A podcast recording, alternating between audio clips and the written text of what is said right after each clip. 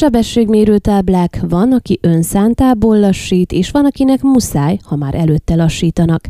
Noha nem mindenki veszi figyelembe a Zetelakán és Zeteváralján kihelyezett sebességmérő táblák figyelmeztetését, az autósok fele legalább lassít, így egyértelműen biztonságosabbá vált a közlekedés. Az önkormányzat további készülékek, illetve fekvőrendőrök kihelyezését is fontolgatja.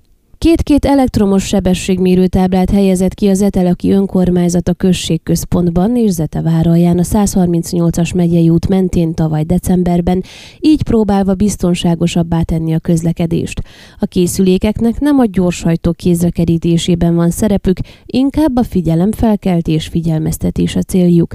Az autósoknak nagyjából a fele komolyan veszi a készülékek figyelmeztetését és lelassít, így egyértelműen hasznosak a táblák, megírta az azokat felszerelni, Osztotta meg lapunkkal személyes tapasztalatait Nagy Attila polgármester. Mint mondta, vannak ugyan sofőrök, akikre abszolút nincs hatással a figyelmeztetés, viszont nekik is lassítani kell, ha az előttük haladó járművezetője fékez. Arra is kitért, hogy szerencsére a sebességmérő táblák kihelyezése óta nem volt komolyabb baleset az említett útszakaszon. A napelemekkel működő táblákat egyébként 12.500 leért vásárolta meg, illetve helyezte üzembe az önkormányzat, emlékeztető emlékeztetett a polgármester.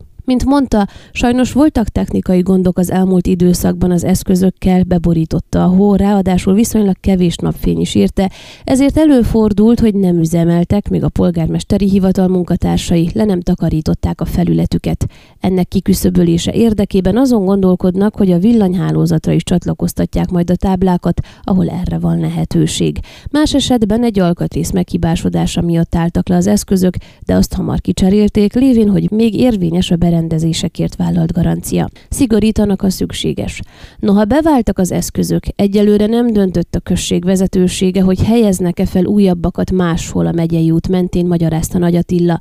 A közlekedés biztonságosabbá tétele érdekében azonban felmerült az ötlet, hogy esetleg kisebb, aszfaltból kialakított fekvőrendőröket helyeznek el azokban az utcákban, ahol gyorsan hajtanak az autósok.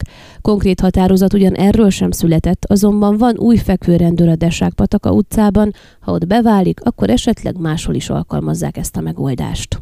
Ön a Székelyhon aktuális podcastjét hallgatta. Amennyiben nem akar lemaradni a régió életéről a jövőben sem, akkor iratkozzon fel a csatornára, vagy keresse podcast műsorainkat a székelyhon.pro portálon.